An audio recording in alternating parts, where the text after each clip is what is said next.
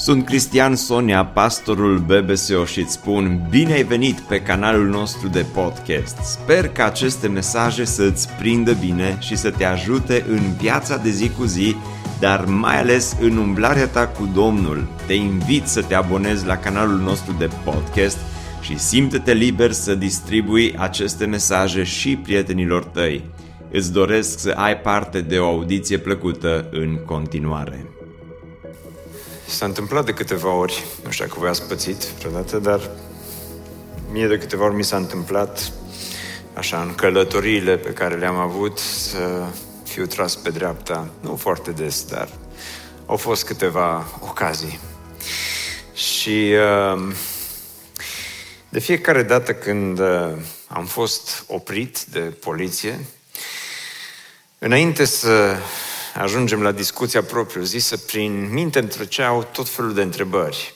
Dincolo de întrebarea, oare de ce mă oprește, următoarele întrebări erau în felul următor. Oare nu mi este expirat permisul? Oare nu mi este expirat buletinul? Oare nu mi este expirat ITP-ul? Oare nu mi este expirată asigurarea? Și erau așa toate întrebările acestea, oare sunt cu toate în regulă și nu-i expirată niciuna? Oare n-ar fi trebuit să reînnoiesc ori permis, ori asigurare, ori ceva? Nu știu dacă ați pățit asta vreodată, dar a reînnoi din când în când nu doar că este important, este obligatoriu. Atunci când ai acte care îți expiră, acestea trebuiesc reînnoite, pentru că dacă nu vrei tu să le reînnoiești, te obligă poliția până la urmă să le reînnoiești. Dar desigur sunt multe alte lucruri care trebuiesc reînnoite dincolo de aceste acte pe care le-am enumerat. Din când în când, poate acasă îți dorești să reînnoiești unul dintre spațiile din casa ta și dacă nu vrei tu să reînnoiești câte ceva, sigur va vrea soția la un moment dat să reînnoiască așa câte ceva prin casă. Deci a reînnoi este important și esențial, dar această reînnoire cred că este importantă nu doar așa în viața de zi cu zi, dar inclusiv atunci când vorbim despre biserică, inclusiv atunci când vorbim despre relația noastră cu Domnul. Reînnoirea spirituală este importantă, pentru că uneori constatăm că se pune praful pe relația noastră cu Domnul. Uneori, ca și biserică, constatăm că avem parte, parcă viața spirituală pe care o trăim este una expirată, simți uneori că inima ta este rece, poate sunt momente în viața ta în care simți această împietrire spirituală și în momente ca și acestea este important să reînnoiești, să te asiguri că ai parte de o trăire reînnoită, de o viață reînnoită, trăită împreună cu Domnul. Tocmai de aceea ne dorim în luna septembrie la BBSO, luna septembrie să fie o lună a reînnoirii spirituale pentru noi ca biserică. Deci despre asta o să vorbim, despre cum se poate să reînnoiască Domnul inima noastră, lucrarea pe care o facem aici, astfel încât să nu ajungem să facem doar lucruri așa din rutină sau să bifăm anumite activități pe care le facem, ci este importantă lucrarea spirituală pe care o facem aici să fie una reînnoită în puterea Duhului Sfânt. Amin. Mulțumesc, frate, pentru acel amin. Să știți că tare mult m-am bucurat pentru el în dimineața aceasta. Haideți să vedem, în dimineața aceasta vom vorbi despre o dragoste reînnoită, pentru că dincolo de activități pe care poate ar trebui să le reînnoim sau alte lucruri, este important ca inima noastră să fie reînnoită și inima bisericii să fie reînnoită. Și mi-am adus aminte de o biserică cunoscută de altfel în Noul Testament, biserica din Efes, o biserică pe care Apostolul Pavel a vizitat-o și o biserică care vom vedea despre biserica aceasta că era o biserică destul de bună. doar că trebuia să-și reînnoiască dragostea față de Domnul. Așa că haideți să facem ca pe vremuri, să deschidem cuvântul lui Dumnezeu la Apocalipsa, capitolul 2. Îngerului bisericii din Efes scrie: iată ce zice cel ce ține cele 7 stele în mâna dreaptă și cel ce umblă prin mijlocul celor 7 sfeșnice de aur. Știu faptele tale, osteneala ta și răbdarea ta, și că nu poți suferi pe cei răi, că i-ai pus la încercare pe cei ce zic că sunt apostoli și nu sunt, și i-ai găsit mincinoși. Știu că ai răbdare, că ai suferit din pricina numelui meu și că n-ai obosit. Dar ce am împotriva ta este că ți-ai părăsit dragostea dintâi. Adu-ți dar aminte de unde ai căzut, pocăiește-te și întoarce-te la faptele tale dintâi. Altfel, voi veni la tine și îți voi lua sfeșnicul din locul lui, dacă nu te pocăiești. Ai însă lucrul acesta bun, că urăști faptele nicolaiților, pe care și eu le urăsc. Cine are urechi, să asculte ce zice bisericilor Duhul. Celui ce va birui, îi voi da să mănânce din pomul vieții, care este în raiul lui Dumnezeu. Amin. Vă rog să vă așezați. Iată aici o scrisoare pe care Domnul o trimite bisericii din Efes. Acum, când primești un mesaj important, când primești o scrisoare importantă, te bucuri să vezi oare ce-ți scrie cel care ți-a trimis scrisoarea. Sigur, sunt și mesaje neplăcute pe care uneori le primim. Un pastor cunoscut în urmă cu mai mult timp, înainte să existe toate gadgeturile de astăzi, telefoane și e-mail-uri și WhatsApp-uri și Instagram-uri și social media, primea scrisori, unele bune, altele mai puțin bune, primea și scrisori de denigrare, erau scrisori anonime. Și uneori când mergea la biserică primea bilețele, unele de încurajare, altele nu neapărat. Și într-o duminică dimineața, intrând în biserică, cineva îi dă un bilet, îl ia, îl pune în buzunar și îl citește puțin mai târziu. Era deja acolo în fața bisericii, cum era pe vremuri, și astăzi mai este la amvon în față, și și-a scos biletul din buzunar, l-a desfăcut să-l citească, să vadă ce a scris. Scria un singur cuvânt pe bilet: nebun. Atât. Așa că pastorul, cu zâmbetul pe buze, se ridică în picioare și spune bisericii: dragilor, să știți că de-a lungul timpului am primit multe scrisori. Unele dintre ele, zice, anonime. Am primit mesaje în scrisori și scrisori care n-au fost semnate. Zice, astăzi mi s-a întâmplat un lucru neobișnuit. Am primit o scrisoare în care cel care mi-a scris-o și-a scris doar numele și-a lăsat doar semnătura, dar fără niciun mesaj. Iată aici o scrisoare frumoasă, o scrisoare pe care Hristos o trimite bisericii, către biserica din Efes, și este în contextul celor 7 biserici, cum sunt cunoscute, cele 7 biserici din Apocalipsa, cărora Domnul le scrie.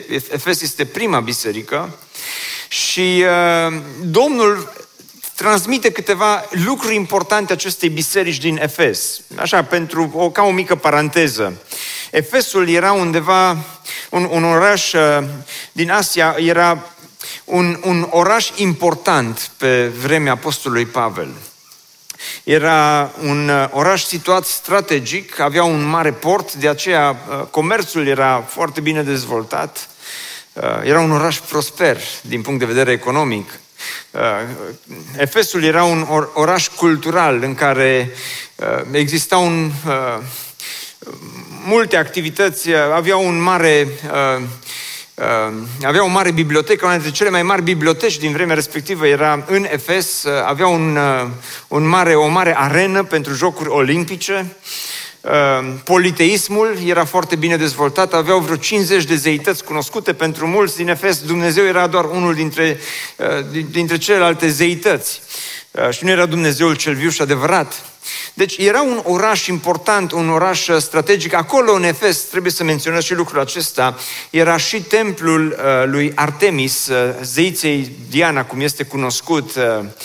Și din punctul ăsta de vedere a moralității, orașul era destul de decăzut. Multă prostituție care se întâmpla în Efes. Deci, era un oraș mare, un oraș important.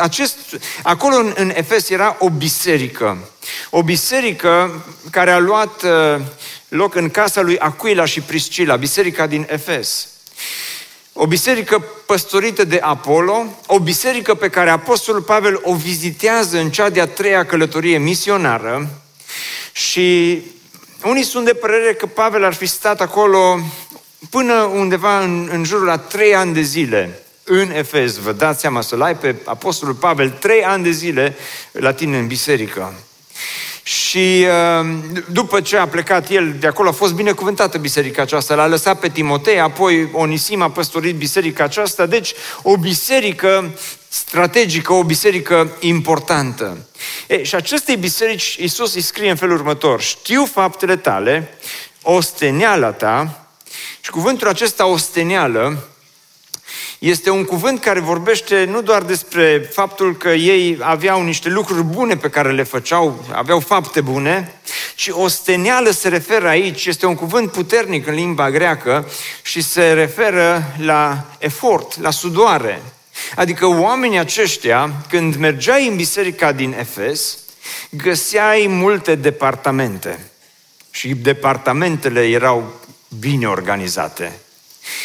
Aveau lideri, oameni pricepuți și aveau voluntari, dar erau voluntari din aia care făceau ca și un fel de full-time job, doar că nu erau plătiți.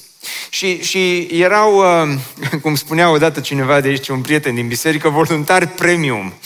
Da? Oameni care făceau lucrarea lui Dumnezeu și puneau mult efort, așa, treceau dincolo de medie, am putea spune. Deci, în toate domeniile, de la tot ce înseamnă lucrarea Domnului într-o biserică, ei erau acolo și depuneau efort. Știu osteneala ta și răbdarea ta. Nu doar că depuneau efort și aveau această slujire impresionantă, dar biserica din Efes avea o răbdare foarte mare.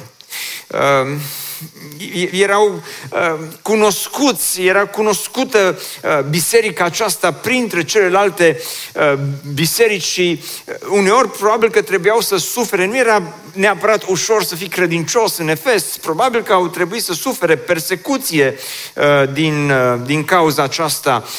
Trebuiau să aibă răbdare cu oamenii de acolo din Efes, cu tot ce se întâmpla, era acolo un templu al prostituției și oamenii aceștia erau cunoscuți ca fiind oameni răbdători. Știu că nu poți suferi pe cei răi, spune mai departe. Nu poți să-i suferi pe cei răi. Ce înseamnă lucrul acesta? Erau preocupați de această puritate morală a bisericii. Vreau să vadă oameni mântuiți și au fost mulți oameni mântuiți acolo în Efes. Dar erau preocupați de a trăi în sfințenie. Adică știau că nu poți să trăiești oricum, nu poți să trăiești și cu Dumnezeu și cu lumea. Și atunci ei aplicau această disciplină bisericească și erau preocupați de a trăi și de a fi o bună mărturie pentru cei din jurul lor. Că ai pus la încercare pe cei ce zic că sunt apostoli și nu sunt. Când mergea altcineva la Efes și predica o altă evanghelie, ei nu aplaudau, nu spuneau, măi, e bine și așa, lasă că dacă fratele are har și vorbește frumos și ne spune lucruri frumoase, merge oricum, e bine oricum. Nu, biserica aceasta era preocupată nu doar de puritate morală, dar și de puritate doctrinară. Și din punctul acesta de vedere îi cercetau pe cei care făceau parte din biserica aceasta și îi confruntau dacă propovădeau o altă evanghelie. Și zice, știu că ai răbdare, că ai suferit din pricina numelui meu și că n-ai obosit. Suferință și această dârzenie de a merge până la capăt. Spune, ai suferit, zice, ai te-ai jertfit, o biserică jertfitoare. Deci observați câte lucruri bune scoate Domnul în evidență despre biserica din Efes. Apropo, modul în care Domnul vorbește cu bisericile din Apocalipsa ar trebui să fie un exemplu pentru cum să ne raportăm unii la ceilalți. Când vrei să spui ceva rău despre cineva sau când vrei să scoți în evidență un minus, este important mai întâi să-i scoți în evidență calitățile. Și asta trebuie să fie valabil și în biserică, asta ar trebui să fie valabil și în familie, nu? Când vrei să-i spui ceva soțului sau soției, să mai gândește-te mai întâi, uite, aici sunt vreo 5 lucruri bune pe care Domnul le scoate în evidență cu biserica din Efes. Și asta face la fiecare biserică, scoate în evidență toate lucrurile bune pe care le are. Nu? Ce exemplu bun, ce bine ne-am înțelege unii cu ceilalți dacă ne-am și apreciat din când în când și n-am venit direct cu toporul. Așa-i? Eu știu că am fost plecat 2 săptămâni, să știți că am fost, sau 2 duminici am lipsit, am fost, zic un secret să nu mai ziceți la nimeni, am fost în concediu. Mi-a fost dor de biserică, am revenit acasă, Domnul să-i binecuvânteze pe frații care, și prietenii mei care m-au ajutat în perioada aceasta și pe Cornel și pe Paul și apreciez mult slujirea lor. Știu că a început să plouă și există așa un white noise aici în dimineața aceasta, dar mă rog ca Domnul să ne vorbească astăzi. Și mă rog să fim cu toții așa conectați la cuvântul lui Dumnezeu. Pentru că, dragilor, dacă ar fi trebuit să... Nu știu, dacă ți-ai dorit vreodată să fii pastor, ai zis, mă, ce fain ar fi să fiu și eu pastor, să lucrez 2 ore pe săptămână, ca și Cristi. Că așa e impresia despre pastor, că lucrează o zi pe săptămână și după aia nu mai fac nimic. Ei, dacă ți-ai dorit vreodată să fii pastor și ți-ai pregătit CV-ul, ai vrea să îl trimiți la o biserică cum e biserica din Efes? Ai vrea să păstorești o astfel de biserică? Ce zici? Ar fi fain. Păi cum să nu fie frumos? Deci să fii pastor, vă spun așa, dau din casă, să fii pastor într-o biserică în care lumea se implică, slujește, puritate morală, puritate doctrinară, așa, merg dincolo de limită, suferă, spirit din ăsta sacrificial. Păi cum să nu-ți dorești să fii pastor în biserica din Efes? Așa de multe lucruri bune că te și întreb dacă Domnul Iisus, Domnule, ar mai putea scoate în evidență ceva rău. Dar există întotdeauna un dar. Dar. Deci ai toate lucrurile acestea, dar ce am împotriva ta, zice, ce am împotriva ta este că ți-ai părăsit dragostea dintâi. Acum, enumerând atât de multe lucruri bune, te aștepta ca Domnul Iisus să spună să fie un pic mai blând cu ei. Eu așa aș fi sugerat, un pic mai multă blândețe. Și n-aș fi zis ce am împotriva ta, dar ce-ți sugerez? Dar ce-ți recomand? Aș fi făcut o recomandare unei biserici atât de bune. Dar la ce ar mai trebui să lucrezi? Așa un limbaj din acesta, un pic mai soft, să nu ce am împotriva ta. Sau și dacă spune asta, dar ce am împotriva ta este că ți-ai părăsit dragostea dintâi, putea să spună ce am împotriva ta e că ți-ai părăsit dragostea dintâi și următorul verset ar fi trebuit să sune în felul următor, dar să știi că nimeni nu e perfect. Cu atâtea lucruri bune putem să trecem cu vederea acest aspect. Și totuși Domnul lasă versetul acesta 4 să fie un verset puternic. Îl lasă așa să taie ca un cuțit. Îl lasă să sune dur, să sune un pic greu pentru cei care citesc scrisoarea aceasta, ce am împotriva ta. Și te întrebi, oare de ce Domnul Iisus, de ce Domnul nu trece cu vederea? Oare de ce poți să faci atât de multe lucruri bune și totuși să nu faci ceea ce trebuie? De ce lucrul acesta? De ce dragostea care lipsea în biserica din Efes, se pare, pare a fi mai importantă decât slujire cu sudoare, decât activități, decât puritate doctrinară, puritate morală, decât spiritul acesta de sacrificiu pe care ei îl aveau. De ce? Pentru că n-ai zice, măi, dacă ei fac toate lucrurile celelalte, îi în regulă. Iată că dragostea este importantă. Știți de ce? Pentru că dragostea arată unde este inima ta. Dragostea arată ordinea priorităților în viața unui om. Și, dragilor, ce se întâmpla în biserica aceasta din Efes este că aveau parte de un activism foarte mare. Și făceau multe lucruri faine de altfel. Dar exista această problemă că făceau multe lucruri, dar începeau să le facă fără dragoste, fără să se simtă acolo în biserica din Efes că se întâmplă ceva semnificativ. Mergeau prin multe activități, treceau prin adunări generale, treceau prin tot felul de planificări, poate treceau prin tot felul de calendare, dar s-a întâmplat ceva, a dispărut din inima bisericii o dragoste puternică pentru Domnul. Și acum întrebarea pe care trebuie să o punem este următoarea. Ce înseamnă totuși dragostea dintâi?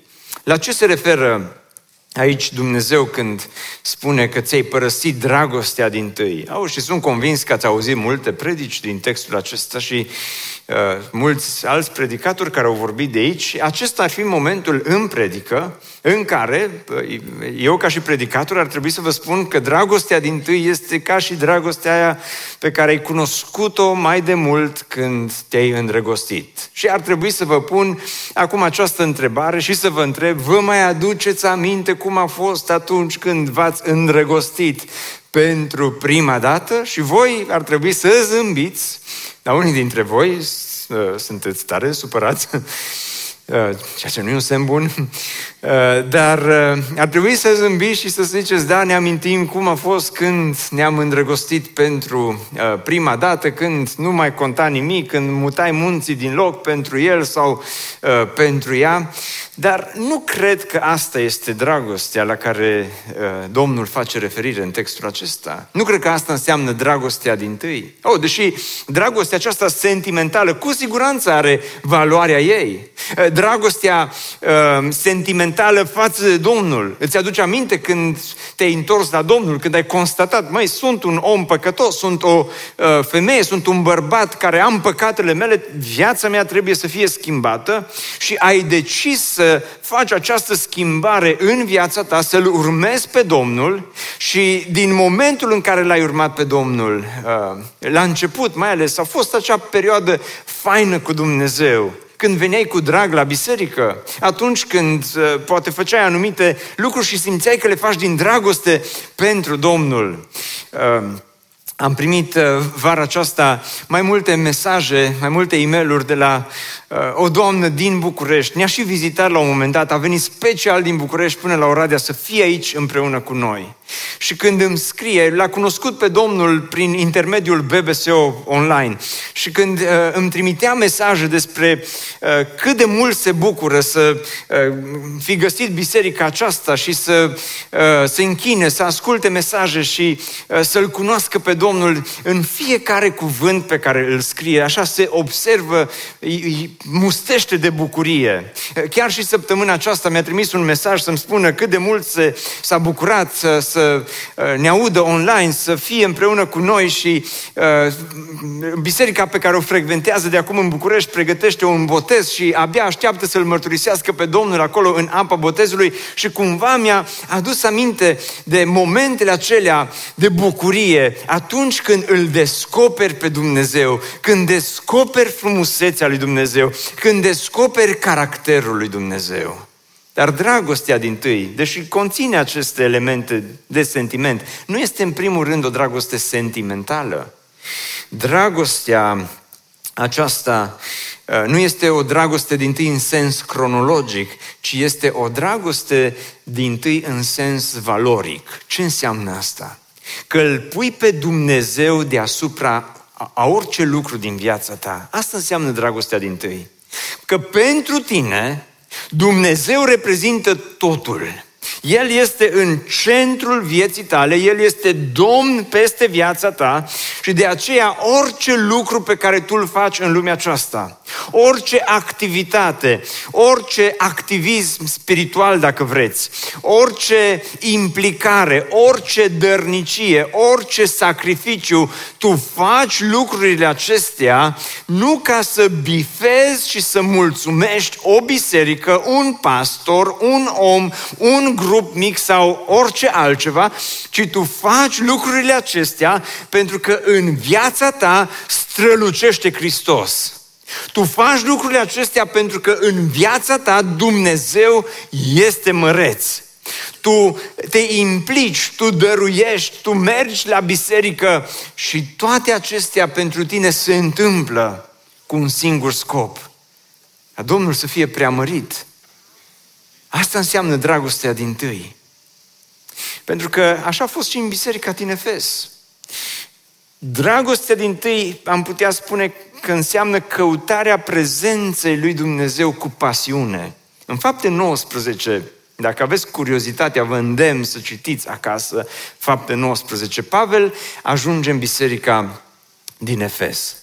Și uitați ce se întâmplă, uitați câtă dragoste dintâi aveau oamenii aceștia. Spune, apoi a intrat în sinagogă și timp de 3 luni a vorbit cu îndrăzneală, discutând și încercând să-i convingă cu privire la lucrurile despre împărăția lui Dumnezeu, dar fiindcă unii erau împietriți și neascultători, vorbind de rău calea înaintea mulțimii, Pavel s-a depărtat de ei și i-a separat pe ucenici de aceștia. Și în fiecare zi, cu ucenicii, purta discuții în sala de prelegeri a lui Tyrannus. Și nu știu de ce n-am pus pe ecran versetul următor, care e foarte important, da? Nu l-am pus pe ecran. Timp de 2 ani, spune că făcea lucrul acesta. 2 ani de zile, în fiecare zi, Pavel ținea prelegeri în sala lui Tyrannus. Acum, dacă așteptați un copil și căutați nume, vă rog, nu-i puneți Tyrannus. Nu e un nume frumos pentru binecuvântare. Dar așa îl chema pe fratele Tyrannus. Interesant, nu? Și acolo, în sala fratelui Tyrannus, sunt comentatori care sugerează că în fiecare zi, de la ora 11 până la ora 4, Pavel predica și învăța pe oameni. Acum, știu că pentru voi s-ar putea să fie greu și o jumătate de oră, 35-40 de minute cât ține predica aici, nu se mai termină odată. Dar îți imaginezi cum ar fi să mergi la biserică în fiecare zi, hai să zicem 6 zile pe săptămână, și de la 11 la 4 să asculți câte o predică de 5 ceasuri. Văd entuziasmul pe fața voastră. Slavă Domnului! Așa de mult m-aș bucura. Dacă e să facem un calcul sumar, înseamnă că în vreo 2 ani de zile oamenii aceștia au avut parte de vreo 3000 de ore de predică și învățătură din partea lui Pavel. Acum unii vă zice, dacă ne-ar predica Pavel Cristi, ne-am înscrie și noi. Dar cât ați rezista? Să ai un business și să zici, ok, la ora 11 pauză, șeful cât ține pauza? Până la ora 11 pauză, cât ține pauza? Până la ora 4, 5 ore, 5 ceasuri de pauză, dar în timpul ăsta ești obligat să asculți o predică de 5 ore în fiecare zi. Și te întreb, cum au putut totuși, cum au rezistat? 2 ani de zile să facă asta. Păi răspunsul este simplu, dragostea dintâi. Oamenii aceștia au înțeles că pentru ei Dumnezeu reprezintă totul.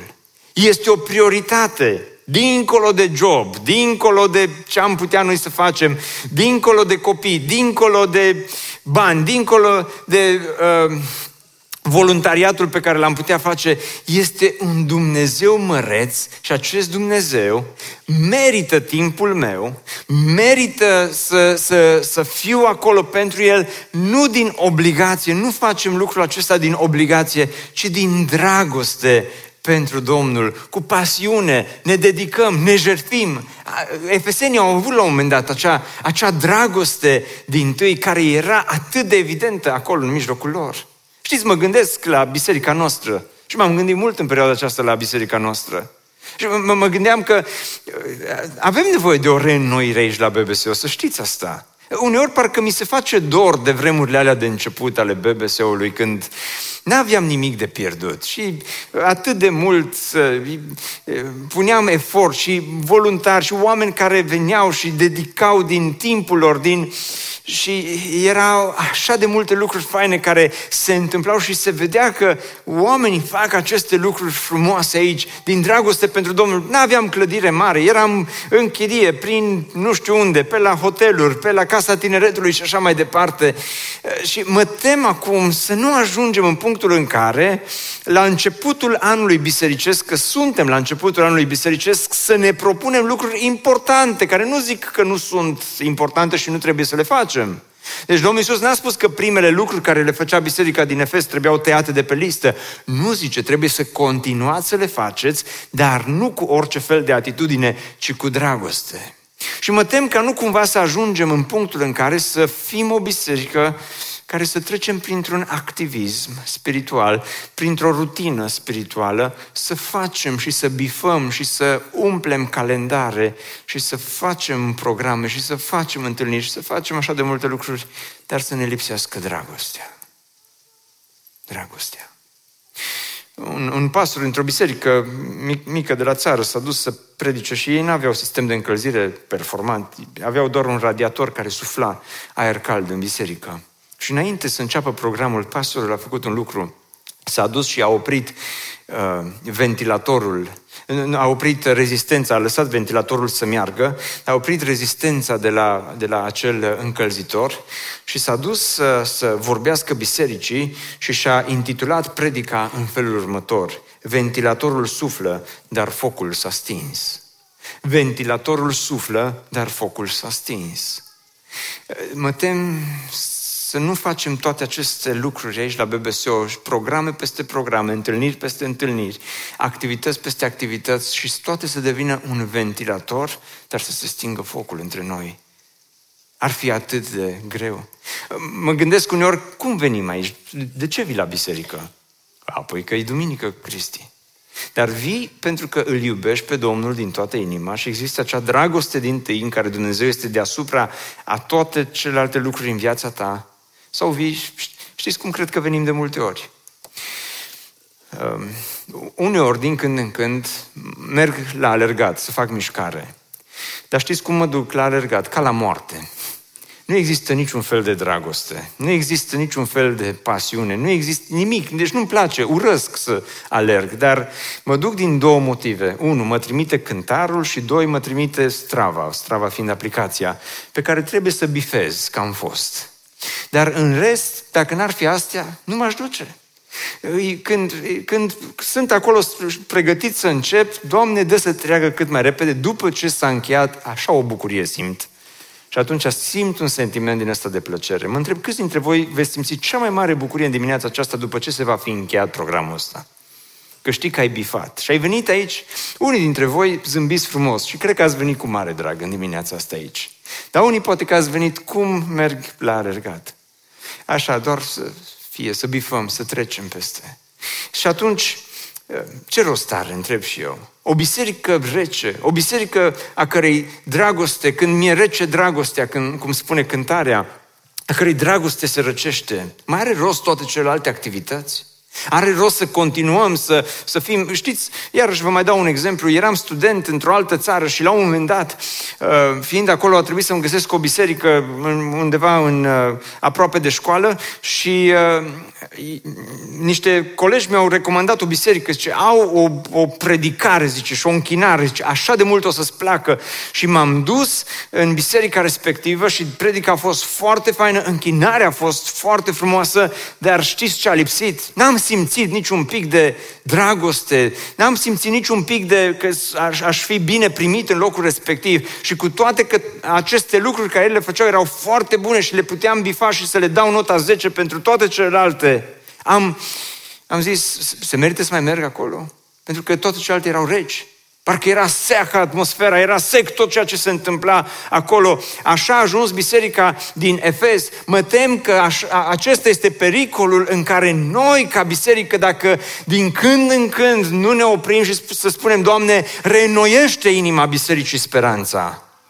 S-ar putea întâmpla să ajungem la fel.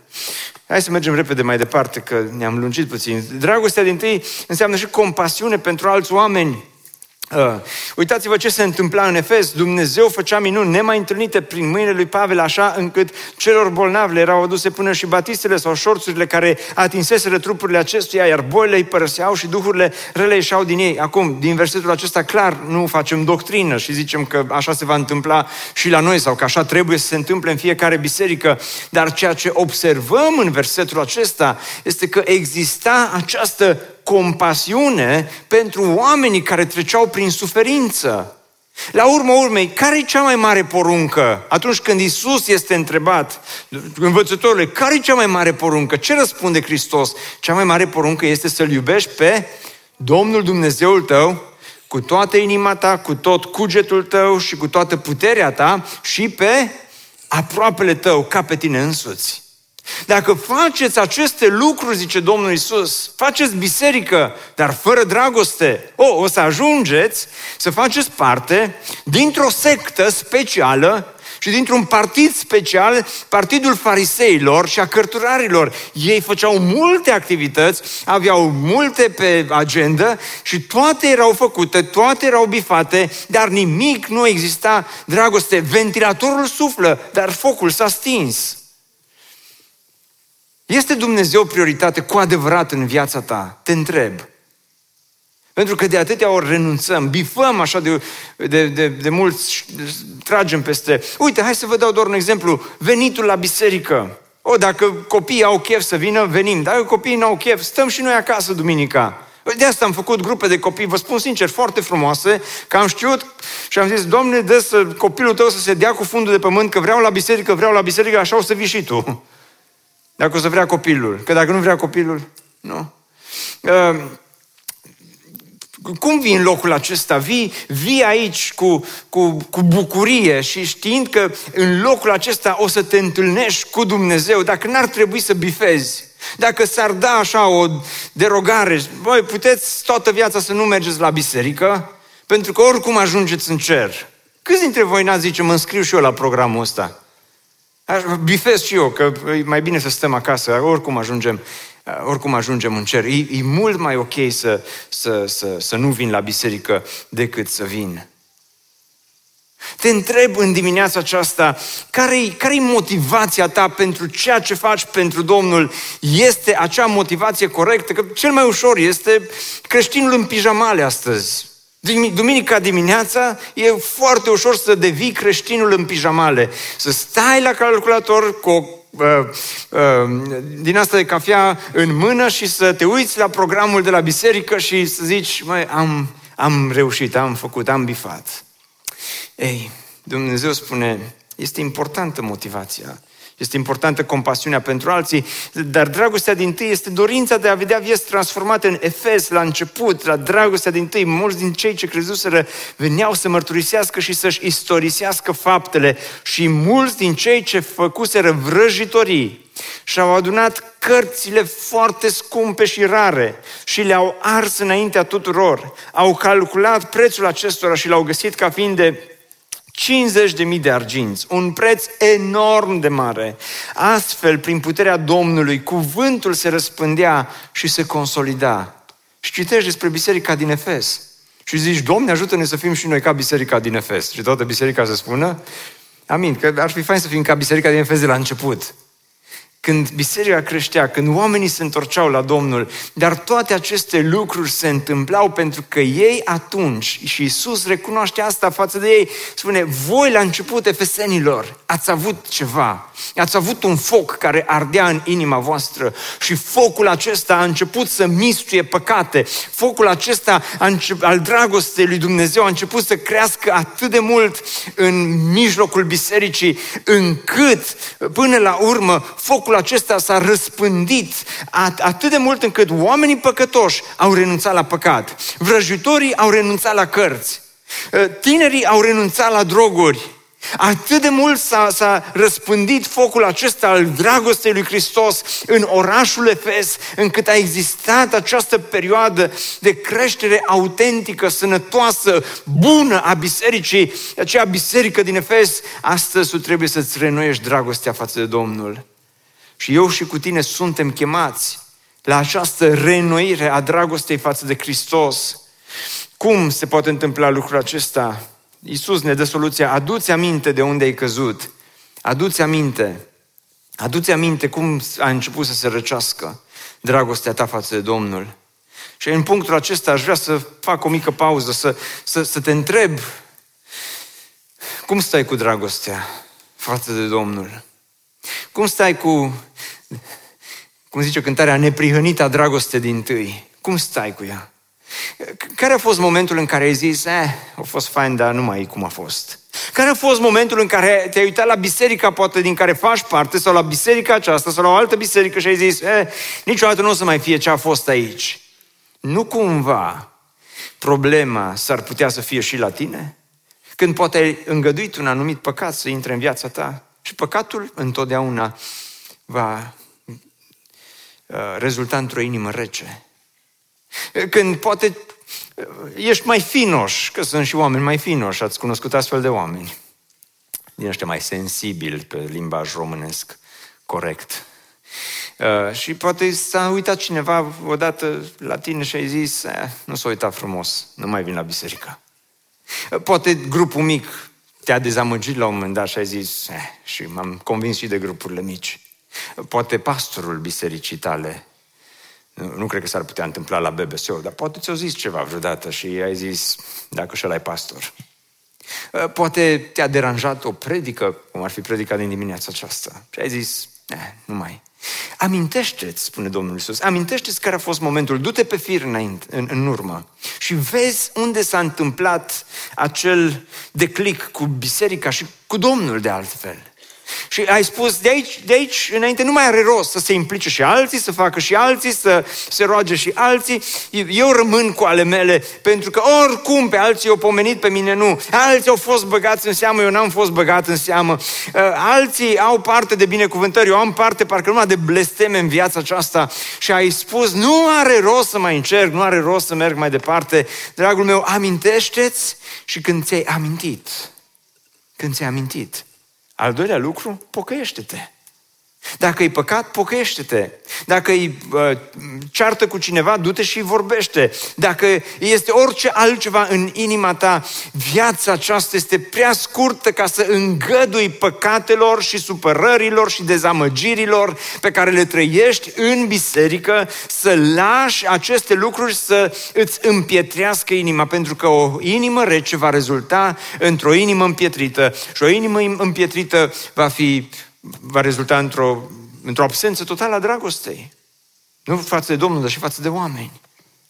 Știu că au fost multe, știu că s-au întâmplat, știu că unii te-au dezamăgit, știu că poate nu ți s-a spus ceea ce ar fi trebuit să ți se spune, n-ai fost răsplătit, n-ai fost observat, n-ai fost băgat în seamă, pastorul s-a uitat la tine cu ochi reci și a trecut prin tine fără să te observe, fără să te vadă, cei din jurul tău la fel, te-ai pierdut într-o biserică mare, te-ai pierdut într-o biserică mică, în mijlocul mulțimii mari sau mici, nici nu contează și ai zis, nu mai are rost, dragilor, Dumnezeu ne cheamă și pe noi astăzi să ne reînnoim această dragoste față de El și reînnoirea dragostei întotdeauna trece prin pocăință și întoarcere. Pocăiește-te și întoarce-te. Amintește-ți, pocăiește-te și întoarce-te din nou la ceea ce era mai de mult. Și asta doar tu poți să faci. Și asta doar Duhul Sfânt al lui Dumnezeu te poate ajuta pe tine să faci lucrul acesta în viața ta. Și când inima ta va fi caldă, și când dragostea față de Domnul va fi acolo, vei vedea cum Domnul încetul cu încetul va începe să schimbe. De aceea am câteva întrebări acum la final. Vin la biserică din obligație sau din pasiune? Dacă n-aș mai fi pastor, aș mai veni la biserică. Dacă n-ar trebui să bifezi, ai mai veni la biserică. Vii aici din obligație și te târăști până aici sau vii din pasiune pentru Dumnezeu? Cum mă raportez la păcat? Mă pocăiesc sau îl tolerez? Arăt dragoste față de cei din jurul meu, le spun altora despre Hristos, biserică speranța. într-o biserică în care dragostea este aprinsă, dragostea dintâi este prezentă acolo, nu la nivel sentimental, deși și ea e important, ci valoric. Hristos este Domn peste biserică. Dacă dragostea dintâi există aici la BBSO, noi într-un timp scurt, aceste două programe ar trebui să devină neîncăpătoare. Pentru că alții îl cunosc pe Domnul. Pentru că alții beneficiază de mântuirea pe care Dumnezeu le oferă, dăruiesc sacrificial din timpul și din resursele mele, sunt gata să răspund la nevoile altora, petrec suficient timp cu Dumnezeu, câteva întrebări care te ajută să te autoevaluezi, să vezi dacă nu cumva ți-a expirat dragostea față de Domnul. Dacă nu cumva de mult timp ar fi trebuit să faci ceva pentru ca ceea ce Dumnezeu a făcut la început în viața ta să devină din nou realitate. Dacă nu, cumva ar trebui să începi să plângi. Și întrebările astea nu sunt întrebări de fanatici religioși, ca să devii un fanatic religios mai mare, ci astea trebuie văzute toate în perspectiva aceasta a dragostei dintâi. Dacă nu, cumva ar trebui să începi să-ți plângi căderile, să-ți plângi păcatele, să te căiești și să-i spui lui Dumnezeu: Doamne, numai Tu mă mai poți ajuta. Pentru că noi îl iubim, spune Ioan, fiindcă El ne-a iubit mai întâi. Și poate că nu la întâmplare, în epistola lui Pavel către Efeseni, la finalul epistolei, ultimul verset, nu l-am pus pe ecran, dar sună în felul următor. Pavel spune bisericii astfel: Harul să fie cu toți cei ce iubesc pe Domnul nostru Iisus Hristos în curăție. Amin.